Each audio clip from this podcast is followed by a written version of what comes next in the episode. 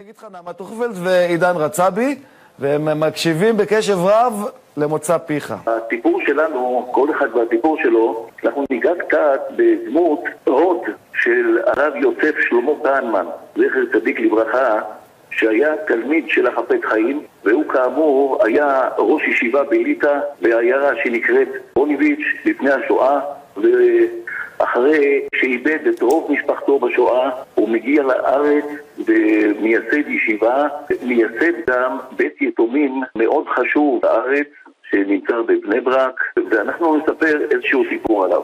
באחת מהטיסות שהוא נסע בשנות ה-60 לארצות הברית באמריקה, נכנס למטוס, הוא מגלה בכיסא שנבחר לו, ממש לידו יושב אדם כבן 60, נרגן ועצבני, הרב מברך אותו שלום עליכם. איזה שלום עליכם? הוא עונה לו, הוא לא מבין מה מושיבים דתיים לידו, הוא לא יודע שמדובר בענק תורה וחסד בשם הרב יוסף שלמה כהנמן, זכר צדיק לברכה. פתאום האיש הזה בכיסא של ידו מוציא איזה קופסה, פותח אותה, מניח אותה על המגש, מסדר חץ העגבניות וגם, לצערנו, הוא מוציא בשר חזיר, והיה אוכל בהפגנתיות כזאת. והרב שואל אותו מהר, לפני שיגע בבשר, תכף מחלקים כאן אוכל כשר, אולי תמתין דקה אחת. האיש הזה עונה בעצבים, כבוד רב, אני לא... אני מבקש שלא תיכנס לי לצלחת, אני אוכל מה שאני רוצה. אז הרב שואל אותו, אתה יהודי, לא? אומר, בטח שאני יהודי, עונה האיש, אל תחשוב, רק למי שיהיה זקן הוא יהודי. ותוך כדי שהוא אוכל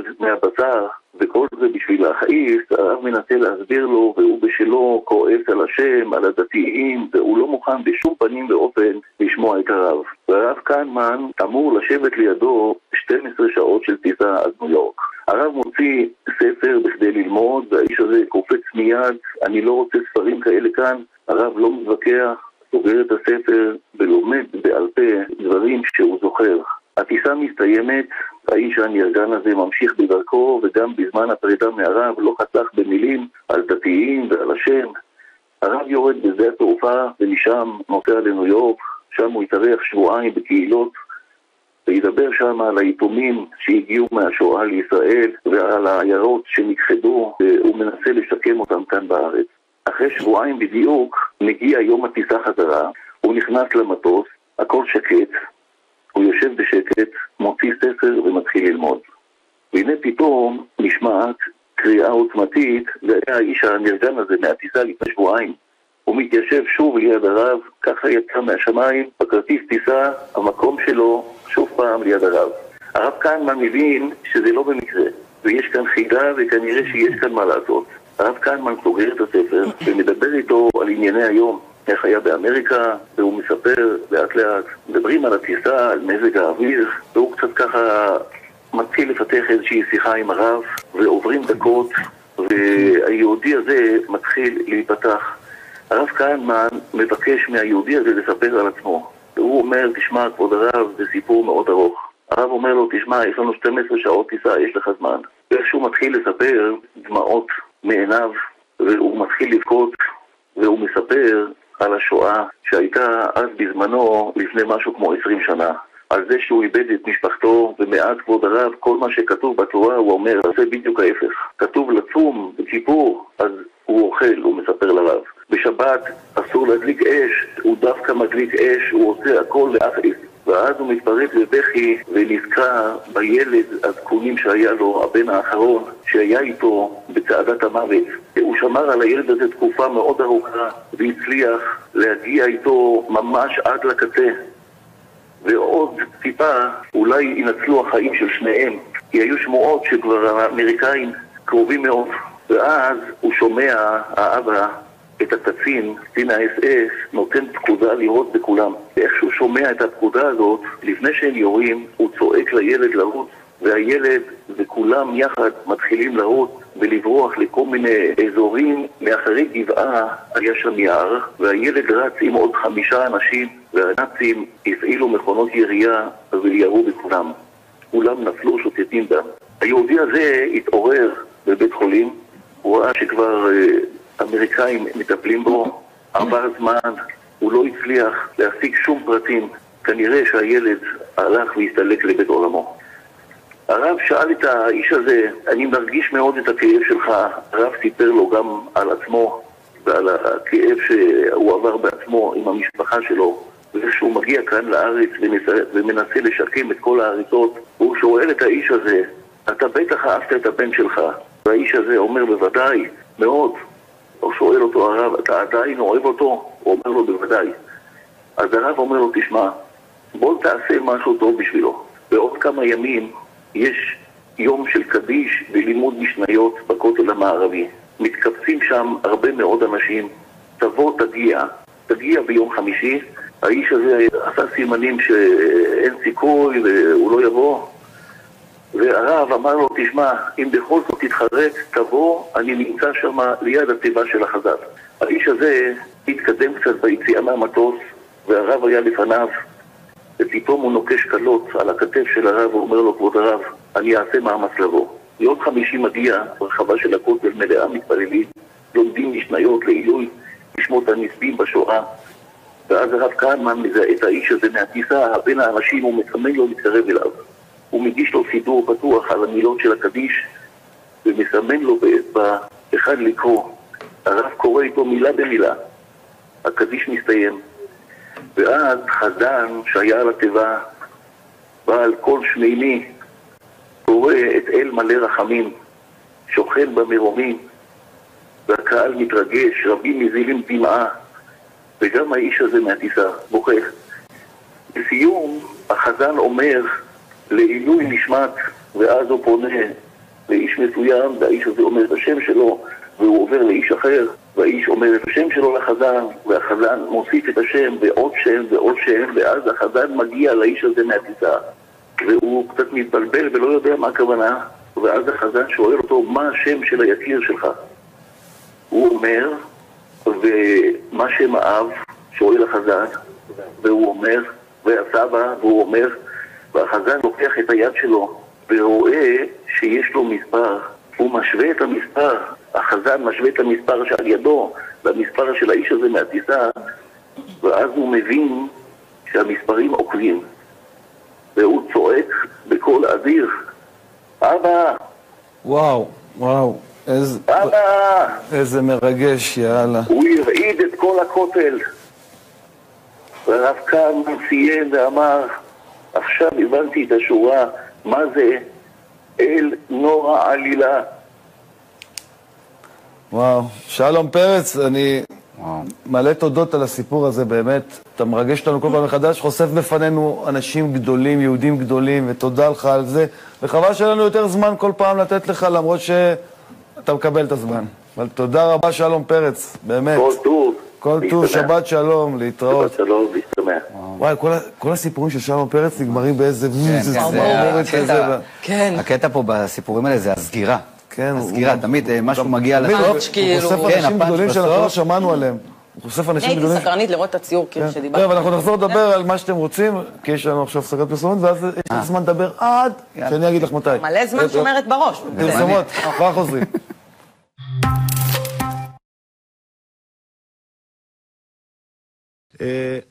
עכשיו יש לנו איש שאנחנו מאוד אוהבים, שהוא מביא לנו סיפורים, סיפורים על אנשים יקרים, במיוחד שמחוברים חזק חזק למסורת ולשורשים היהודים, וקוראים לבחור שלום פרץ. בוקר טוב, מני הסייג, בוקר טוב, הרב יוסי ארמה, בוקר טוב לכל טוב, צופי. התוכנית הנפלאה. בוקר נפלא.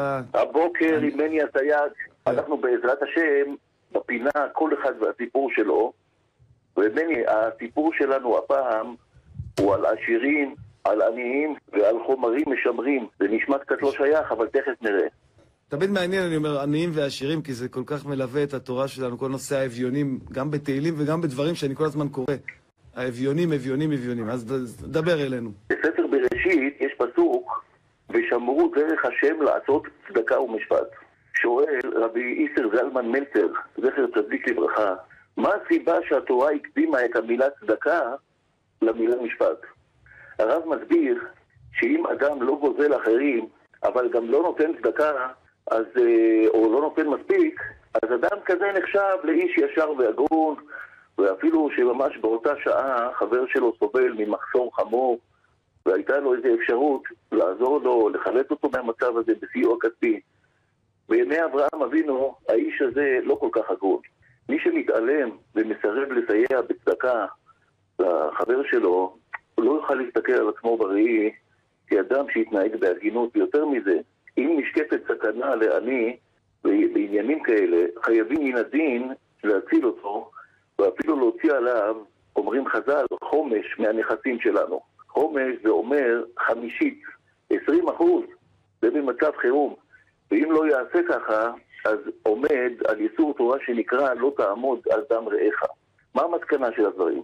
יש מקרים שבהם מניעת צדקה זה לא רק שלילת החסד, זה גזל ממש. ככה רואים את זה בזווית מסוימת. אנחנו לפעמים רואים איזושהי גברת קשת יום, נגיד מירוחם, ואולי השם שלה שולה אלפסי לצורך הסיפור הזה, היא מקבלת אלף שקלים קצבה, קצבה של זקנה מביטוח לאומי, ומזה היא תורמת לקופת צדקה או למטרות חסד כלשהן, נגיד מאה שקלים.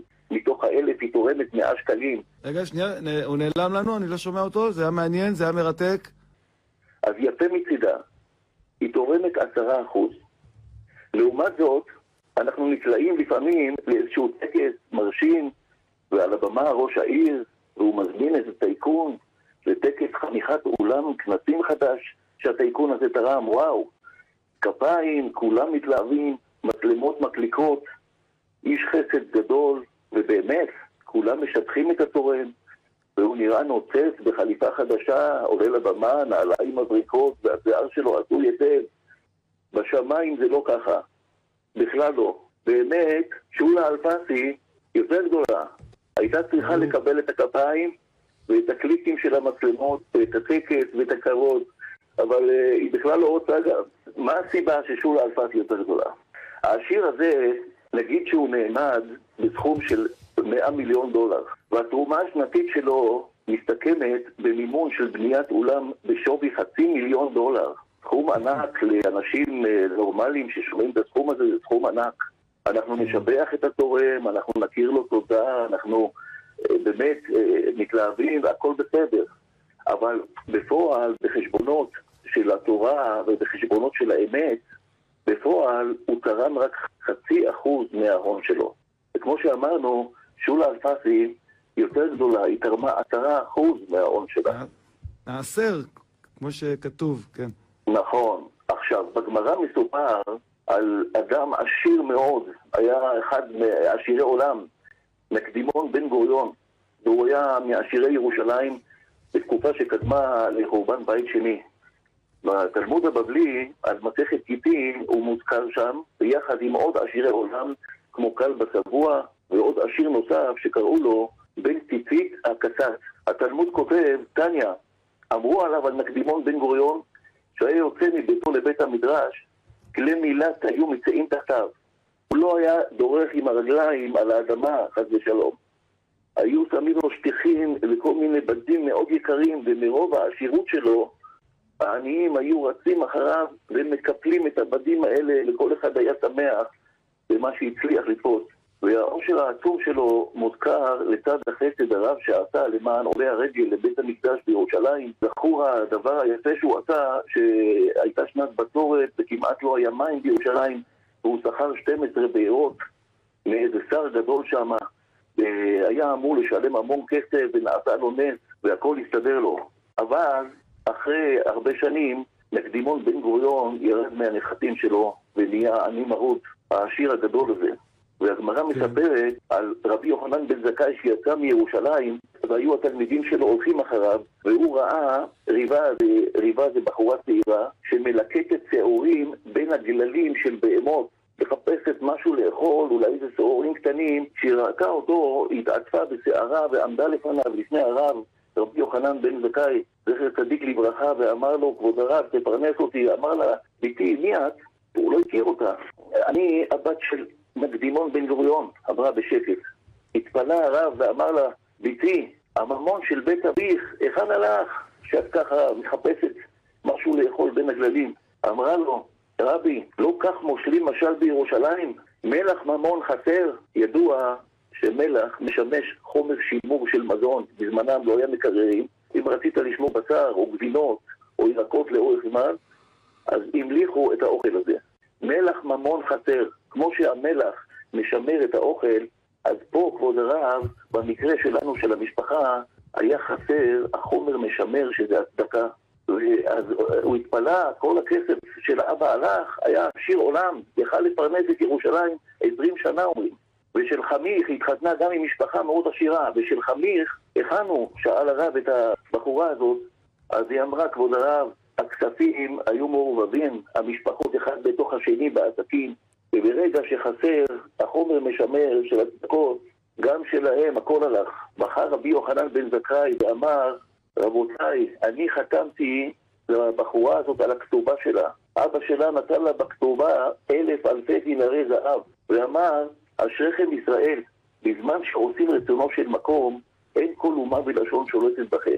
אבל בזמן שאין עושים רצונו של מקום, מוסרם ביד אומה שפלה, ולא רק ביד אומה שפלה, אלא יותר מזה, ביד בהמתם של אומה שפלה. מספרים על הרב שטיינמן, זכר צדיק לברכה, שנפטר לפני מספר שנים, בגיל 103, מספרים עליו שהוא היה נוהג לשאול את העשירים, מה יישאר מהכסף שלכם אחרי 120 שנה?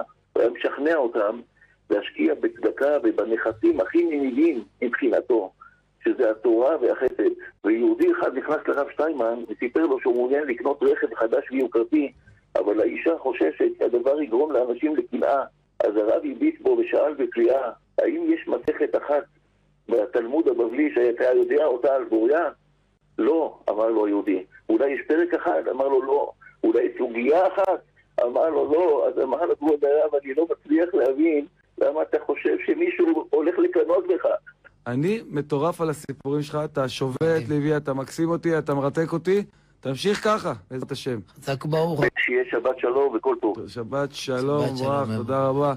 איזה, איזה איש ואיזה סיפורים, ויש לו קול מיוחד, השדרן רדיו, יש לו קול מיוחד, חוץ מזה שהוא צייר קיר, ותודה לאיריס אליהו, היקרה מבית שאן, שכבוד הרב מכיר אותה טוב, שכותבת לי הודעה שכל החבר'ה שלה בעבודה עם אוזניות, רואים את התוכנית שלנו. מדהים, מדהים. תבורכו משמיים. בשורות טובות אמת, ואנחנו נצא לפרסומות ונדבר בינינו על איריס אליהו ועל אייל. ביי בינתיים.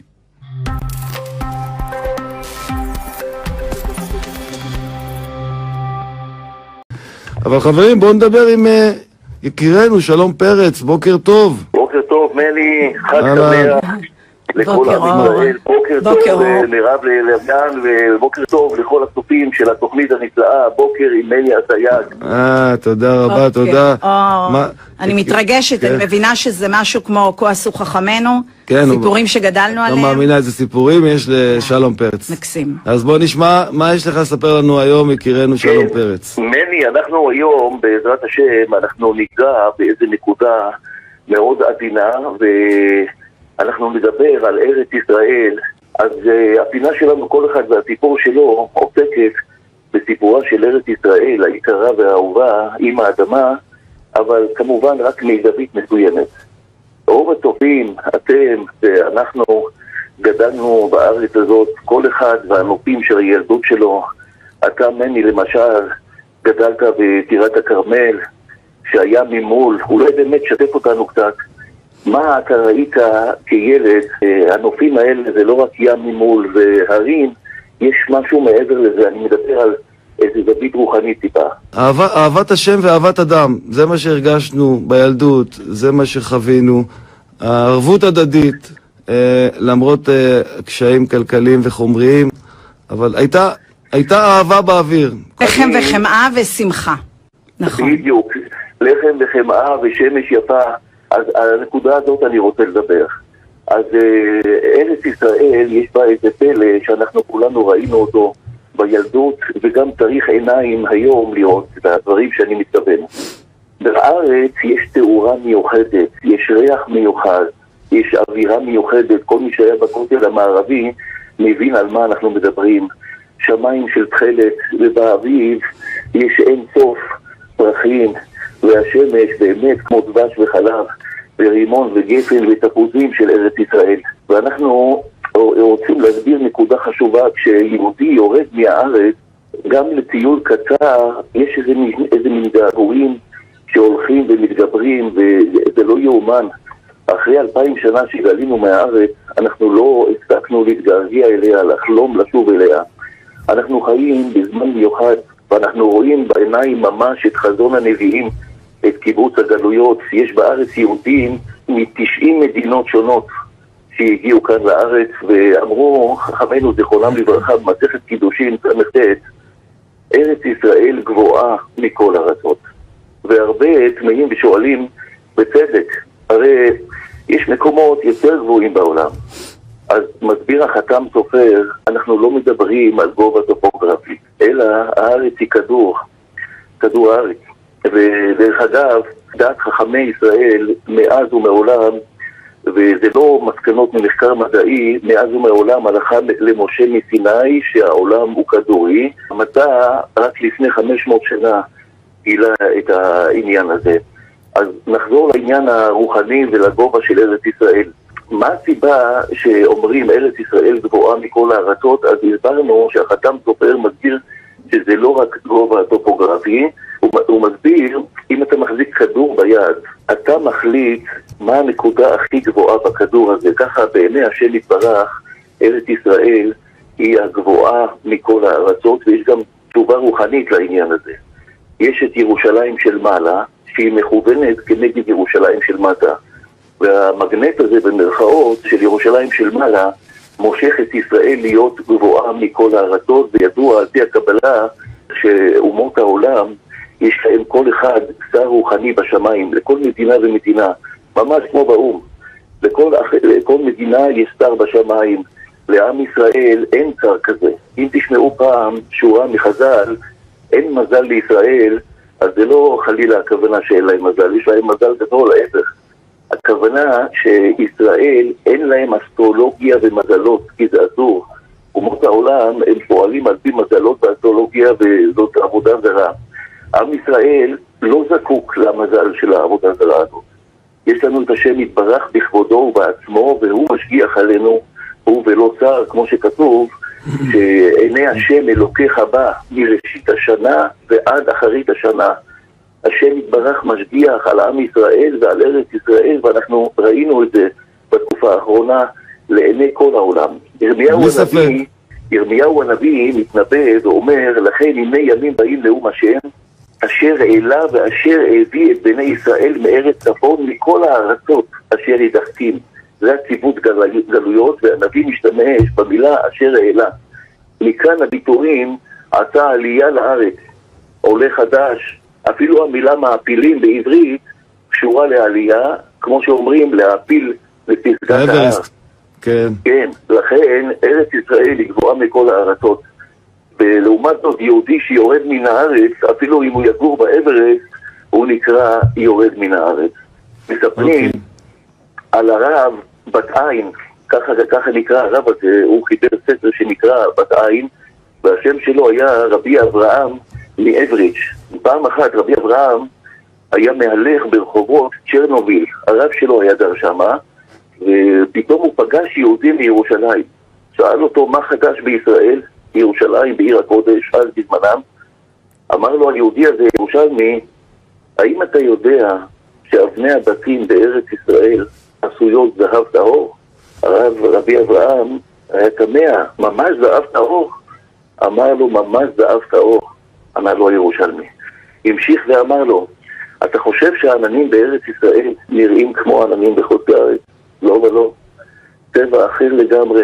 והרוח, אתה חושב שהרוח של ארץ ישראל זה אותה רוח כמו כאן בצ'רנוביל?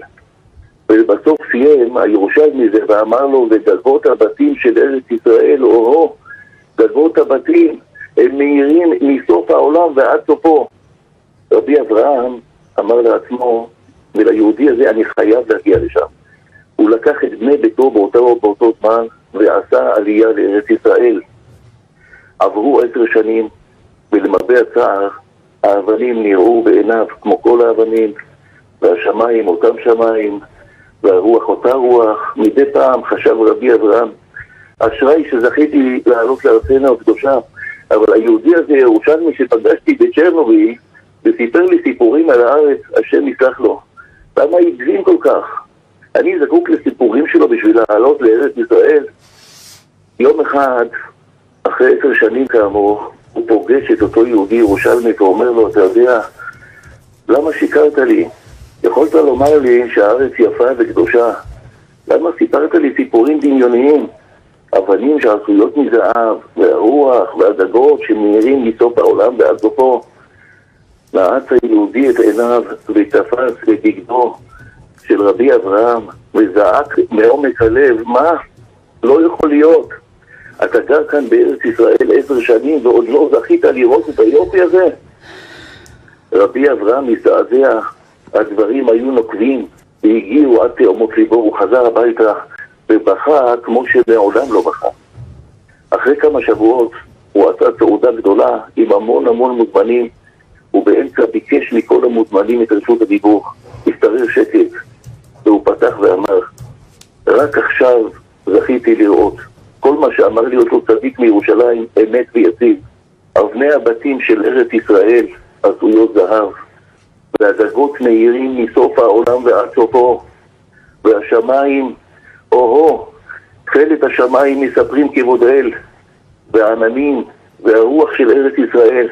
דעו לכם רבותיי, אמר רבי אברהם למוזמנים לראות את הארץ באמת זוהי מתנה משמיים גם אחרי שכבר זכיתי לעלות לארץ ישראל זה יכול לקחת הרבה זמן עד שתזכה לראות אותה באמת, הוא ציין. ברש"י הראשון. וכדאי לעיין ברש"י הראשון על התורה. כל הארץ של הקדוש ברוך הוא היא, הכוונה כל העולמות, כל העולם, הוא בראה והוא נתן אותה לאשר ישר בעיניו. והפירוש פשוט הוא, הוא נתן את הארץ למי שהוא רוצה. אך הרבי הקדוש מאלכסנדר מפרש, הוא נתן את ארץ ישראל למי שיש לו עיניים ישרות, לראות את היופי הזה וללכת שבי אחרי הארץ הזאת. אז מני, תהיה. בעזרת השם חג עצמאות שמח, וכל הסיפור הזה. מטרתו להעריך איפה אנחנו נמצאים ולראות את. היופי הטוב- היופי כן. הסובב הזה של ארץ ישראל. תודה רבה, ריתקת אותנו כמו תמיד, לגמרי. שלום פרץ, איזה יופי, איזה... מני, להרבה איזה- אנשים איזה יש חשוב. זיקה מאוד כן. מאוד גדולה, יש לנו מלא אנשים מוכשרים, הייטקיסטים, שתורמים לה ליזמות ולהתפתחות המדינה, שיש להם זיקה, הם יכלו להצליח בכל מיני מקומות ו- בעולם, כן. ומשהו תופס וציירים, אותם חזק וציירים, פה. ציירי קיר גם יש לנו. על זה אמרו חכמים, אווירה של ארץ ישראל מחכים. אתה תראה שבארץ באמת, ככה אומרים חכמים, האוויר של ארץ ישראל מחכים. יש. יש פה, יש אני- פה משהו באמת... אז איך אתה מסביר את מני? אני הולך לקחת אוויר, תכף אני יוצא החוצה, אני הולך שאיפה, אווירה- שאיפה מהאוויר של קריית... כן. כן, מני זה האווירה של הכרמל מחכים. מחכים, כן. מחכים. אני, אני לא- לוקח, בכרמל אתה לוקח אוויר, אתה מחכים ומקבל מבטא של יידיש, מבטא, אבל בסדר. שטויות. תודה רבה. אגב, אחד המחכימים. כן, תודה רבה. בשניות הוא יורה לך פאנצ'ים. שיהיה. עצמאות שמח ושבת שלום. שמח ושבת שלום.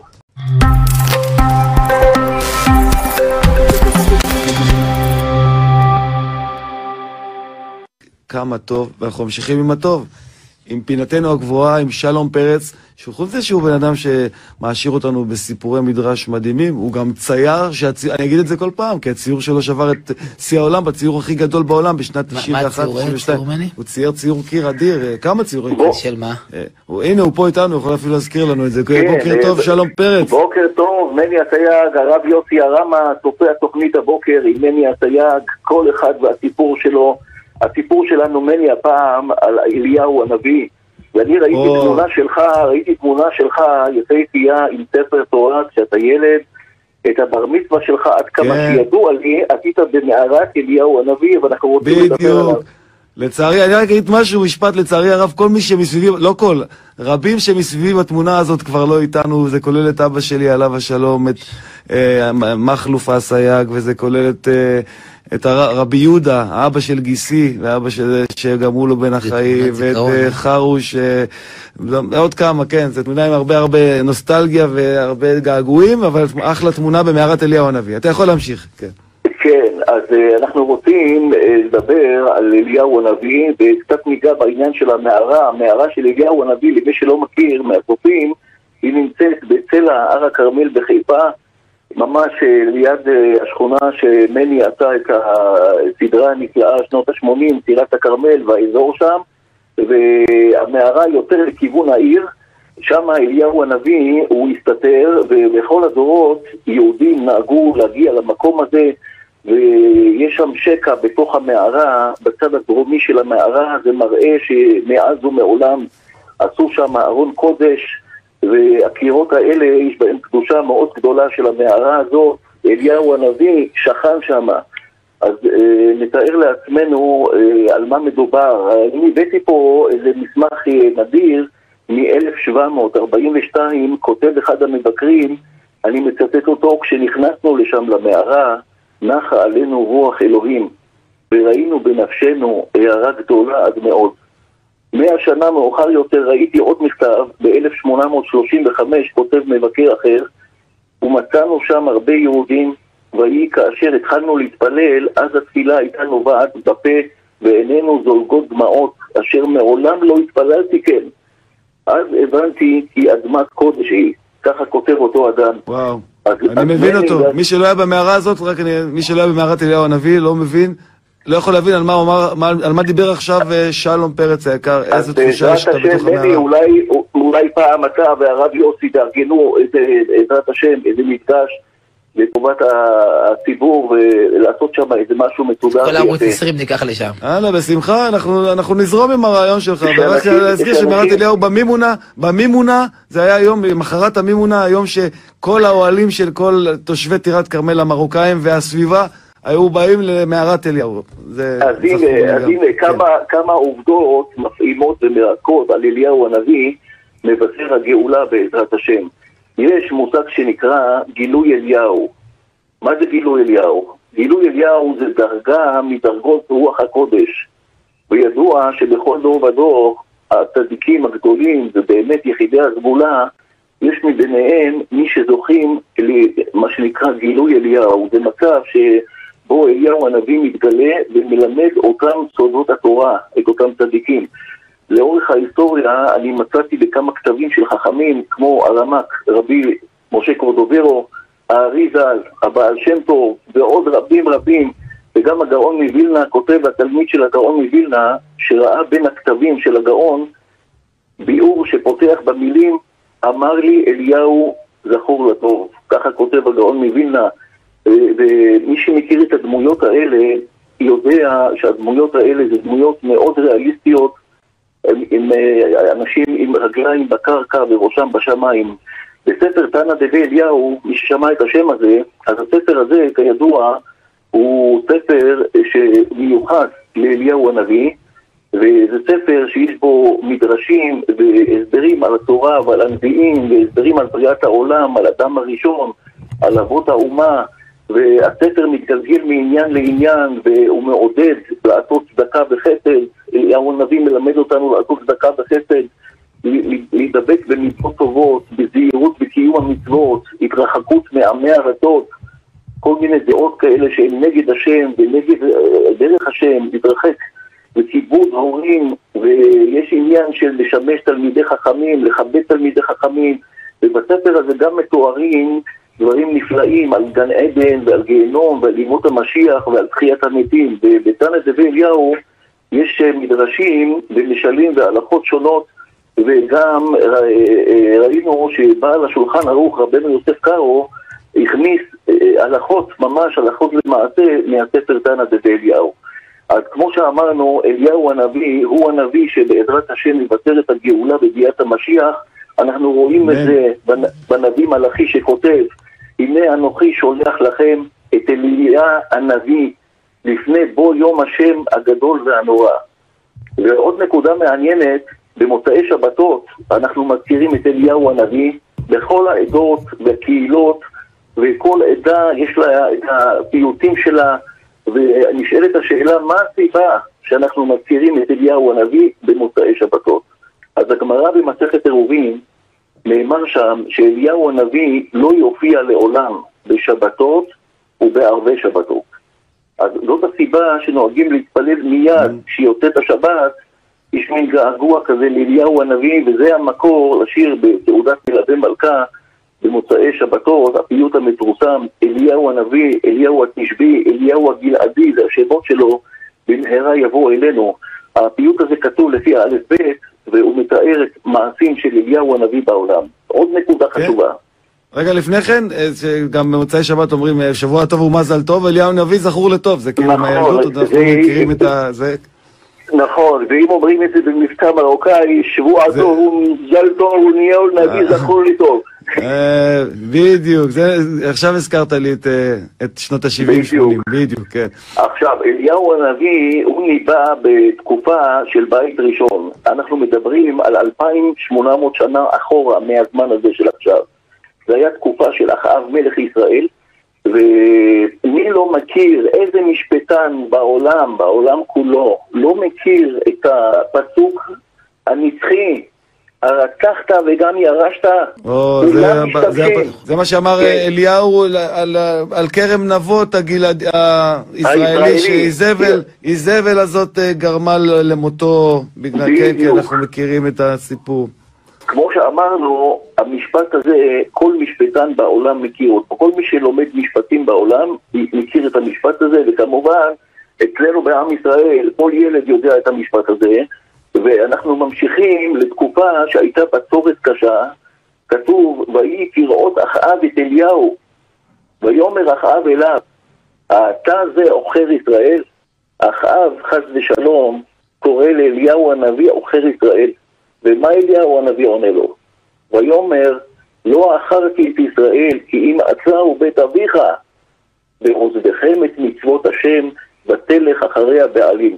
אליהו הנביא נלחם בעבודה זרה, וזה מזכיר לי מני, כשאני הייתי ילד בן 12, הלכנו, אני וחבר ילדות בשם דודו פינס, בשדות של רעננה, היה שיא הקיץ חם, כל העשבים יבשים כבר בגוון של זהב, מעלינו היו עמודי חשמל של מתח מאוד גבוה. מרוב שהמתח היה גבוה, יכלת לשמוע את הזמזום של החשמל ממש בתוך הכבלים הענקיים האלה. העמודים רחבים מאוד וגבוהים, היו שלטי אזהרה בצבע אדום סכנה מוות.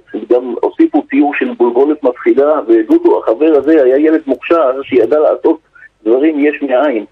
הוא הכין איזה חישוק מאיכות ברזל עבה, כזה שמשתמשים בו לתצפלות של הבניין.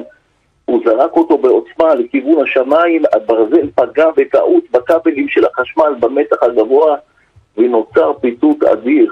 ופתאום אני ראיתי מהצד אש עוצמתית יורדת מלמעלה והאש הזאת הפרידה ביני לבינו, לא ראיתי אותו לרגע. ומההדף, שדודו שהיה ילד בן 12 בסך הכל, ילד חמוד, התרומם פתאום כמו שערה לגובה של שלושה מטרים ונחת על האדמה.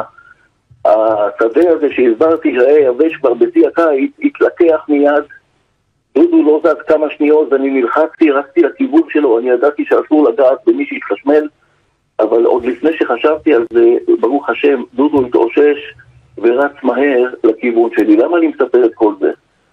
כשאני כל פעם מגיע לספר מלכים ב', פרק ב', שם מתואר התיאור היפה הזה, שאליהו הנביא הולך עם אלישע, התלמיד שלו, ואני אקרא שתי שורות, ויהי המה הולכים, הלוך ודבר, והנה רכב אש, וסוסי אש, ויפרידו בין שניהם ויעל אליהו בסערה השמיים, ואלישע כן. רואה והוא מצעק, אבי אבי רכב ישראל ופרשיו, ולא ראה הוא מרגש, עוד מרגש. ולא ראה הוא עוד, ויחזק בבגדיו ויקראם לשני, לשניים קרעים. מי שרוצה לעיין בכל הדברים האלה, זה בספר מלכים, א' וב', ילמד על אליהו הנביא. סופר מעניין, תדע לך, שלמה, אתה כבשת אותי היום בעניין, כל, באמת, גם כבוד הרב פה מקשיב בקשב. רב. רק ניתן קרדיט לוויקיפדיה שהתמונה מהם. אוקיי, הם שמו את התמונה, זה אם שמו עוד מוויקיפדיה. תמונות, אז כן, זה קרדיט. ואתה. השני, אבל אה, תודה רבה, שלום פרץ, היה מרתק היום, באמת, היה מרתק. שבת שלום וכל טוב לכם. שבת שלום. שבת שלום, מבורך, ואליהו הנביא זכור לטוב, זה במוצ"ש, נגיד את זה. כן. אה, יש לנו הפסקה?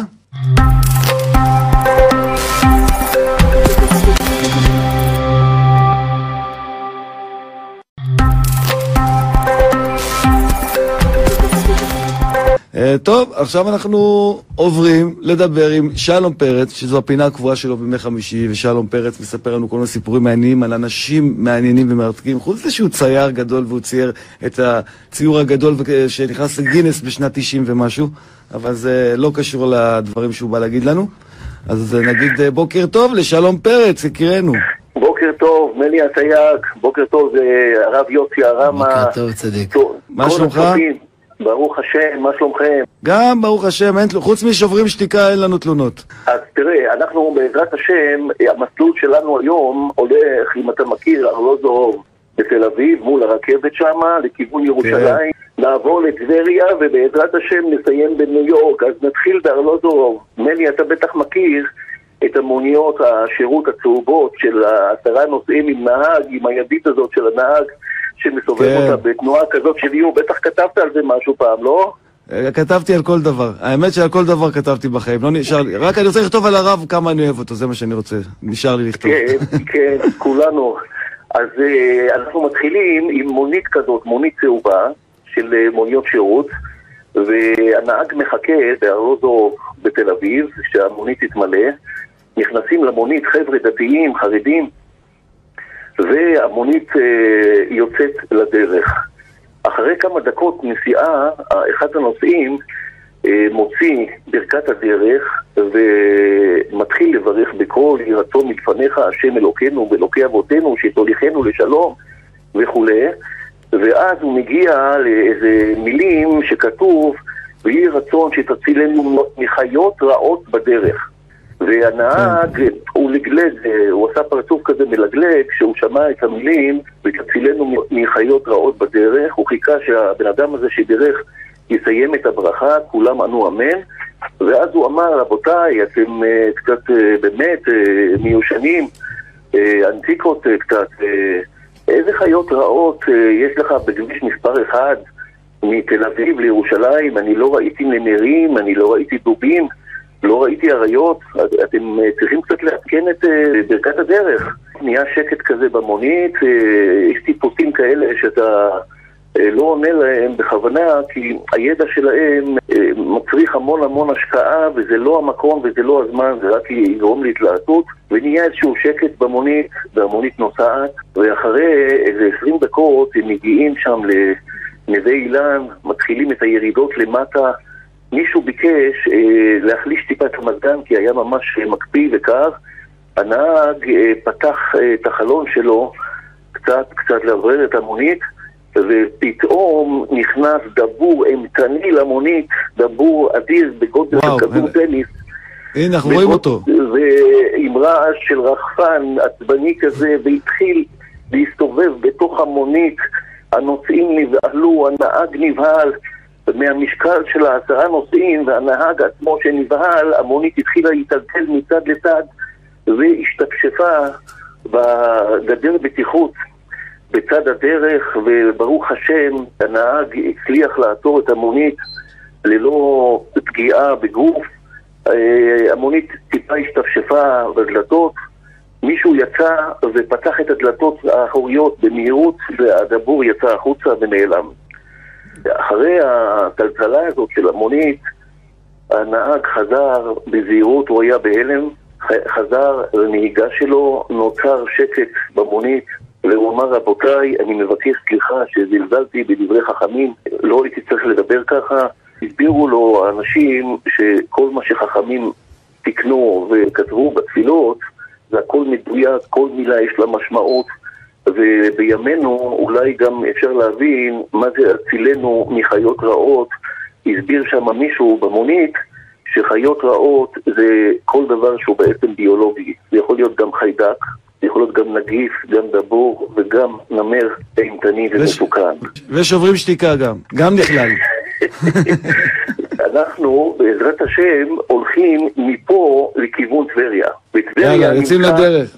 כן, בטבריה נמצא התנא רבי מאיר בעל הנס. כולם מכירים אותו שם מול החוף הנפרד, מי שלא מכיר אז יורדים לטבריה ופונים ימינה לכיוון חמי טבריה שמה, נסיעה של דקה אחרי חמי, חמי טבריה ימינה למעלה תרימו את הראש לכיוון ההר, אתם תראו את הציון של רבי מאיר בעל הנס, שהוא היה גר צדק, רבי מאיר בעל הנס, הצדיקות שלו והמעשים שלו באמת הם ידועים. אז אה, אני אביא לכם את הסיפור מהתלמוד הירושלמי במסכת סוטה פרק א', שהיה מספר את זה זכריה חתנו של רבי לוי. אז הוא מספר, רבי מאיר היה יושב ודורש בכל ליל שבת בבית הכנסת של חמת. הייתה שם אישה אחת עומדת ושומעת את הדרשה שלו, ופעם אחת האריך רבי מאיר בדרשה שלו והמתינה עד שסיים, היא מכבדת תלמידי חכמים האישה הזאת, וכשבאה לביתה מצאה שהנר כבה. מה שאנחנו מדליקים היום נרות שבת זה נרות שבדרך כלל היו מדליקים אותם משום שלום בית. מה הכוונה? לא היה חשמל אז, וכשהיו מדליקים נרות שבת זה בעצם נרות של הסעודה של שבת. והיא התעכבה שם עם הדרשה של רבי מאיר, וכשהגיעה הביתה הנר כבה. אמר לה בעלה, היכן היית עד עכשיו? אמרה לו, שומעת הייתי בדרשת דורש, הכוונה שומעת הייתי בדרשת רבי מאיר, ובעלה היה אדם ליצן. ליצן בלשון חז"ל זה לא ליצן שאנחנו מכירים היום. ליצן זה אדם שמזלזל ולועג לרבנים ודרשנים. מושב לצים, לועג- כן, מושב לצים, בדיוק, זה כאילו... בדיוק, כן. זה יכול להיות בן אדם מאוד רציני. יכול להיות בן אדם מאוד רציני, אבל הוא מספיק שהוא מעקם את האף שלו, שהוא שומע שמדברים על רבנים או על דרשנים, הוא אומר לך, ובדרך כלל אין להם שום הבנה בדברי תורה. זה, זה, זאת הבעיה, זה יכול להיות פרופסור למתמטיקה, ומכבדים אותו מצד המתמטיקה. אבל בדברי תורה אין להם שום ידע, ואז נוצר פה איזה בלבול. למשל, אני הייתי שומע על הרב יוסי הרמה ולא לאיינשטיין בדברי תורה. או, יפה, אמרת את המשפט, אני גם שומע על הרב יוסי הרמה לפני איינשטיין. כי איינשטיין כן. היה אדיר וגאון עולם, כמה שידוע לי, ואני לא רוצה לזלזל בכבודו, חס ושלום, כי אני מאוד מעריך אותו, הוא היה גם אדם מאוד מאמין, עד כמה שידוע לי, אבל אם הייתי רוצה לשאול הלכה, הייתי הולך לשאול רב. נחזור לעניין שלנו. היא חוזרת הביתה, והנר התקבע בחושך, ובעלה אומר לה, בעלה שהיה ליצן כמו שאמרנו, אמר לה, את לא נכנסת הביתה עד שתלכי ותרקי בפניו של הדרשן הזה. אוי אוי הכוונה ואבוי. היא אמורה, הוא מכריח אותה ללכת לרבי מאיר בעל הנס ולירוק לו בפנים. אז האישה הזאת הייתה צדיקה ויראת שמיים, היא יצאה מביתה, ישבה שבת ראשונה, שנייה ושלישית, כוונה כבר שלושה שבועות לא הייתה בבית, היא לא תעשה את המעשה הזה, יש לה יראת שמיים. אמרו לה השכנות שלה, מה אתם עדיין בכעס? בואי נלך איתך אצל הרב, אצל הדרשן. כיוון שראה אותן רבי מאיר כתוב בגמרא, צפה ברוח הקודש, הוא הבין מה העניין, ועשה את עצמו כאילו יש לו דלקת בעיניים. אמר להם לנשים האלה, אולי יש ביניכם איזו אישה שיודעת לרפא אה, דלקת עיניים. אמרו לשכנות שלה, תלכי מהר, בהזדמנות שלך, תרפאי אותו, בהזדמנות, ותרקי לו בתוך העין. ככה הוא ביקש. הלכה, וכיוון ישבה לפניו, הייתה מתייראה מפניו, הכוונה רק לשבת ליד רבי מאיר בעל נס, יראת כבוד מאוד גדולה. אמרה לו, רבי, אין אני יודעת ללחוש לעין, הכוונה, האמת, כבוד הרב, אני לא יודעת לרפא עיניים. אמר לה, אף על פי כן, אפילו ככה, תעזרי לי. תרקי לי בפניי שבע פעמים ואתרפא. היא עשתה כך, ירקה לו שבע פעמים. לכאורה מי ששומע את הסיפור הזה עכשיו בבית, הצופים שלנו של הבוקר עם מני הסייג, אומרים, מה זה הדברים האלה, איזה עתיקים האנשים האלה, לירוק בעין כדי לרפא את העין, מה זה הרוק הזה? אז רבותיי, מה רבו מעשיך השם, כולם בחוכמה עשית. הרוק שיש לנו בפה, יש לו תפקידים גדולים ורבים, הוא מפרק את המזון, הוא משמש כאן כמו נוזל שיחה בתוך הפה, יש אנשים שיש להם יורש בפה וזה קשה להם, אבל בעניין שלנו רבי מאיר מגלה לנו שברוק יש חומרים שיוצרים הגנה גם מפני חיידקים ונגיפים, והרוק כידוע הוא מנקה את החיידקים ויש לו תרכובות של אנזימים שהם אנטי-בקטריאליים ואנטי-וירליים אז רבי מאיר, כמו שאמרנו, אמר לה, לכי והיא תגידי לבעלך שאתה ביקשת שאני אירק לרב בפנים פעם אחת ואני עשיתי את זה שבע פעמים. אמרו לו התלמידים, כבוד הרב, ככה הם מבזים אותנו. אם היית מבקש, לא היינו הולכים להביא אותו ולדבר איתו ולהלקות אותו, הבן אדם הזה שמתנהג ככה. אמר להם רבי מאיר, של מי הכבוד יותר גדול, של רבי מאיר או של בורא עולם? אמרו לו של בורא עולם. אז ידוע שבורא עולם מסכים ששם השם יימחק במים בשביל שלום בית. אז טוב. זה מה שרבי מאיר אומר להם. אם כבוד השם יתברך עושה דבר כזה בשביל שלום בית, אז אני לא אמחל על כבודי בשביל שלום בית. מוסר אדיר וסיפור גדול, תודה רבה. ברוך. חזק וברוך. שלום פרץ, תבורך אמן. תבורך אמן, תודה רבה. שבת שלום, כל. טוב. וואלה, סיפור מעניין, בלי ספק. הפסקה קצרה וחוזרים עם...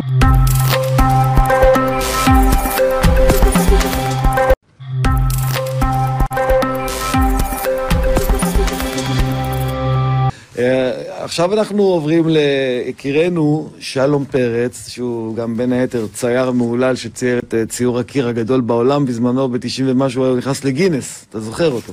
והוא, יש לו כל מיני סיפורי מדרש על אנשים אה, מופלאים, והוא איתנו על הקו. אה, שלום פרץ, שלום שלום פרץ. שלום, מני אסייג, שלום לרב יוסי הרמה ולכל הצופים של התוכנית הנפלאה הבוקר עם מני אסייג. מני, תודה, אנחנו תודה. בעזרת השם, לפי מה שאומרים בחדשות, כנראה בעזרת השם בשבוע הבא, הולכים לפתוח את עונת החתונות. הכלות מחכות, החתנים מחכים, המשפחות יאללה, מחכות. בעזרת השם, ואולי גם לנו- המוזמנים. אולי גם מוזמנים כן. יגיעו. כן. כן, בעזרת השם. אז uh, הסיפור שלנו עוסק באיזה שתי משפחות שהשתתחו ביניהם. השידוך הזה נעשה כמובן על ידי שטחן או שטחנית לפעמים, לפעמים והאירוע uh, כמובן התקדם והם עשו אירוסין, המשפחות יצרו איזה קשרים ביניהם עד לחתונה, החתונה הייתה אמורה להתקיים כחודש ימים מאוחר יותר. העניין הזה של אה, הקשרים הטובים שנוצרו ביניהם עד החתונה, זה היה בתקופה של חופשות קיץ, והם החליטו שהם מחליפים דירות ביניהם. המשפחה ש, של החתן שהתגוררה בדרום, לקחה את הדירה של המשפחה של הכלה שהתגוררה בצפון, וכמובן גם ההפך. והם נופשים כל אחד באזור שלו, והם נהנים והכל בסדר גמור. והנה באחד הימים, האימא של החתן קצת אה, הרגישה איזה שהם כאבי ראש, לא משהו מיוחד, והיא חיפשה בארון של אה, אמבטיה אולי איזה כדור אקמול, פתאום צד את עיניה מרשם שהיה על שם הכלה, והמרשם הזה הכיל אה, כדורים מאוד מאוד חזקים, פסיכיאטריים, שמי שלוקח אותם מאוד מאוד קשה לו לתפקד, והיא קוראת לבעלה וגם לחתן, והיא רואה שהמרשם על שם הכלה. וזה מאוד uh, מפריע לה, והם מתקשרים מיד לשטחן, והם אומרים לו, תשמע, זה לא בסדר, אתה לא הודעת לנו את הנקודה הזאת, והשטחן היה מאוד מופתע, הוא גם בעצמו לא שמע אף פעם, והיה שם איזשהו דין ודברים לא נעים, והם uh, כעסו, והשטחן ביקש לעשות איזשהו טלפון, להתקשר לצד השני, להורי הכלה, הוא מתקשר אליהם והם גם כן אה, כועסים שמחטטים להם בארונות בבית ובמסמכים אישיים וחוץ מזה אה, הם אומרים שהם גם לא מעוניינים כל כך בשידוך הזה, שהמשפחה הזאת מחטטת וגם אה, מוציאה שם רע והאימא מסבירה שיש לה כלה סבתא שהיא בת 95 והכלה נושאת את השם שלה בדיוק. הכלה שהייתה בת זקונים היא קרויה על שם הסבתא, וזה בכלל מרשם של הסבתא, והיא, האימא, היא אחראית לקנות את הכדורים ואת התרופות. והשטחן מוצא, מוצא את עצמו באמצע, והוא הציע אה, לשתי המשפחות להרגיע קצת את הרוחות, והציע לפנות לרב יצחק זילברשטיין.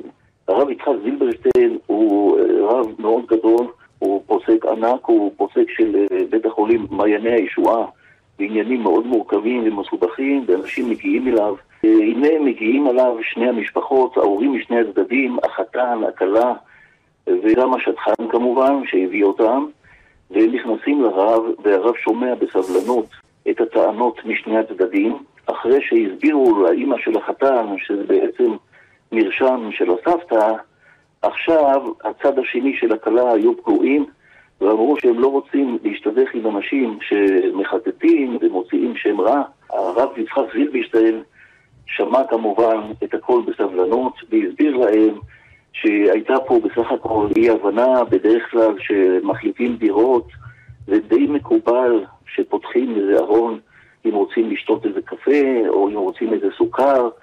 אז הוא הסביר אה, שבסך הכל האימא של החתן חיפשה כדור אקמול, לא חיפשה בשום דבר, המרשם הזה היה גלוי מול העיניים, וזה מה שיצא, יש פה איזושהי הבנה. הסביר להם הרב יצחק זילברשטיין שזה מבוסס על התלמוד הבבלי במסכת בבא מציאה, דף מ"ג, שם בשורה הראשונה שמתחילה במתניתין, הכוונה שונים, משננים.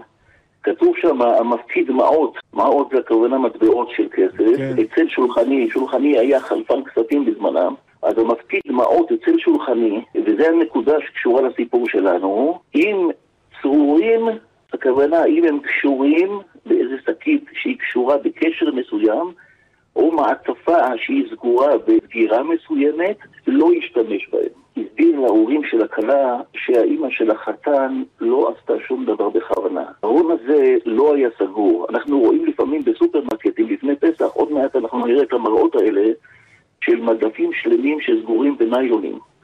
ממש בדבק חזק, וזה גילוי דעת של מנהלי הסופרים ושל המשגיחים ושל עם ישראל הקדושים שהמדפים האלה הם חמץ והם מחוץ לתחום. זאת אומרת, הרב זילברשטיין הסביר בנחת לשני הצדדים שאם אדם רוצה לעשות איזה גילוי דעת מסוים, שהוא לא רוצה שישתמשו בארון שלו, או שלא ייגעו לו בדברים שלו, הוא, הוא דואג לעשות איזשהו סימן. הוא שם פתק, נא לא לגעת, הוא שם איזה דבק סלוטפ, או שהוא נועל את זה. וברוך השם, הכל חזר על מקומו בשלום, והרב גם אמר שמותר לסבתא בת 95 לקחת קצת כדורים כאלה, שקצת תירגע קצת מהחיים שהיא עברה. מעניין, אתה יודע למה זה נוגע אליי? אתה יודע למה הסיפור הזה נוגע אליי במיוחד? כן, כי אני לוקח כדור... אני לוקח כדור כזה. היו לי בהתקפי, כן, היו לי התקפי חרדה מטורפים, שזה כמו התקפי לב, וזה כנראה חוסר סרוטנין במוח, אז זהו, נאלצתי. תראה, אנחנו דיברנו על כדורים שמשביתים את הבן אדם לגמרי. אתה לוקח כדור שהוא בעצם סוכריה. אנחנו נמשיך לאבן עזרא, זה דמות, האבן עזרא, אה, אבן עזרא, כמובן. חכמי. חכמי, אה, אה, נו, ימי הביניים. אז אה, האבן עזרא כמובן חי בסביבות אלף לספירה למניינם. והוא היה משורר ובלשן ופרשן מקרא ופילוסוף ואסטרונום, ומני, אני רוצה להגיד לך משהו שרוב הצופים לא יודעים. בירח יש מכתשים כמו שיש מכתש רמון, המכתש הגדול והמכתש הקטן. גם אם תפתח אה, ספרי מדע באנגלית, אז זה מקובל בעולם שיש שם שני מכתשים מאוד מפורסמים, ואחד מהם קרוי על ים שמו. של- ים- ים השלווה? אה, לא, יש את ים השלווה ועוד אחד. נכון, יש הרבה, יש הרבה מכתשים, אבל אחד הגדולים והמפורסמים זה נקרא מכתש אבן עזרא, ככה זה כתוב באנגלית. וואו, על הירח? על- על הירח. כן, כן, אז אני תכף אסביר גם למה. האבן עזרא בשנת אלף לספירה עסק באסטרולוגיה ובמתמטיקה ובאסטרונומיה, וכמו שאמרנו, שתי, שתי מכתשים גדולים בירח, הם נקראו על שם שני גדולי ישראל, אחד על שמו של האבן עזרא ואחד על הרב זקוטה, זכר צדיקים לברכה, והמכתשים האלה למה הם קרואים על שמם? שהם חידשו, הם חידשו מדעים, הם היו עוסקים באסטרונומיה, שני הרבנים האלה, הם היו אה, מאוד מלומדים עם ידיעות נרחבות אדירות. חוץ מזה שהם היו ענקיים בתורה, הם היו גם מדענים וגם משוררים, הם היו אנשי אשכולות אדירים. וגם עכשיו, רופאים, כמו הרמב"ם. לא לחינם, תל אביב, הרחובות הראשיים שלה, תשים לב, למשל הרחוב הראשי של העירייה, אבן גבירול. אבן גבירול, נכון, זה השם רבי כן. שלמה אבן גבירול, שגם כן רשב"ג. היה פילוסוף, בהחלט. כן, היה פילוסוף והיה רופא, ו- ומי שמכיר את האברבנאל, שזה גם אה, אה, רב מאוד גדול שהבין בחוכמת הנפש, ועוד קראו על שמם והרמב"ם ועוד. נחזור לאבן עזרא. האבן עזרא היה מתמטיקאי גדול, וכל אחד שמחזיק מחשבון היום חייב את החישובים שיש במחשבים של היום לאבן עזרא, וכל העולם יודעים את זה, לא כל אחד יודע את זה פה בישראל. הנה, הנה, עכשיו אני יודע את זה. סיפרת לי, עכשיו אני יודע את זה גם, אז שסיפרת הנה, לנו את זה. ברוך השם, אפשר לפתוח אה, באנציקלופדיה ולבדוק אותי. האבן עזרא, הוא חידש את החשבון העשרוני. כל החשבונות העשרוניים, בשברים, חשבונות הללו, זה חידוש של האבן עזרא. בתקופתו אוקיי. היה פסק דין, באו לפניו שני אנשים. מה הסיפור היה? היה בן אדם אחד שהיה סוחר באבנים יקרות מאוד, ביהלומים. והוא הלך בדרך איזה יום וחצי וטעה בדרך והוא נתקע בלי, בלי אוכל, בלי שתייה. וברוך השם נעשה לו נס והוא רואה מרחוק איזה שני דמויות של אנשים. הוא מתקרב אליהם, ממש כמעט מעולב, ואומר להם, רבותיי, אם אפשר לתת לי משהו לאכול. לאחד מהם היו שתי פיתות, ולשני היו שלוש, והם אמרו, בואו, בדיוק אנחנו אוכלים, בואו נשב ביחד ונאכל. אכלו שלושתם ביחד והצילו אותו. הבן אדם הזה הרגיש טוב, וכאות הוקרה הוא הוציא חמש אבנים טובות, יהלומים, שהיו שוות הון תועפות, ונתן להם את זה מתנה, הם שמחו ונפרדו לשלום. האדם עם השתי פיתות אמר בוא נחלוק את זה חצי חצי, אכלנו כולם ביחד, שניים וחצי יהלומים לך, שניים וחצי יהלומים לי, או הערך שלהם הכספי. ההוא עם השלוש אמר מה פתאום, אני תרמתי למערכת שלוש פיתות, אתה תרמת שתי פיתות, אני שלוש יהלומים ואתה שתי יהלומים. הלכו לאבן עזרא, ואני רוצה רבותיי מהפסק הזה שתבינו שגדול בתורה פוסק הלכה, גם אם זה לא נראה לכם, יש פה שכל מאוד גדול שלפעמים הבן אדם, עם הארץ, לא מבין אותו. הרב האבן עזרא פתק חצי חצי? לא. פתק שלוש שתיים? לא. האבן עזרא פתק ארבע יהלומים לאיש עם השלוש פיתות ויהלום אחד לאיש עם השתי פיתות. ומה הסיבה? אם אנחנו לוקחים חמש פיתות ומחלקים אותם לשלוש, יוצא לנו חמש עשרה חלקים. זאת אומרת שכל אחד אכל חמש חלקים. חמש עשרה לחלק לשלוש זה חמש. זאת אומרת, האיש שתרם שתי פיתות, הוא תרם שש חלקים. ואם הוא אכל חמש חלקים, הוא תרם לאורח חלק אחד. או, איזה והאיש- גאונות. והאיש עם השלוש פיתות אכל חמש חלקים בזמן שהיה תשע חלקים, זאת אומרת שהוא תרם לאורח ארבע חלקים, ולכן החלוקה ביהלומים הייתה ארבע אחד. אתה מבין את החוכמה שלהם. תשמע, יקירנו, אנחנו כל הזמן לומדים ממך על המדרשים ועל הגמרא, ותודה רבה, באמת, שלום, שלום פרץ. חזק וברוך. שבת שלום, תודה רבה. איזה מדהימים גדולי ישראל וגדולי ספרד, כן? אין ספק. כן, אז אנחנו נצא להפסקונת וחוזרים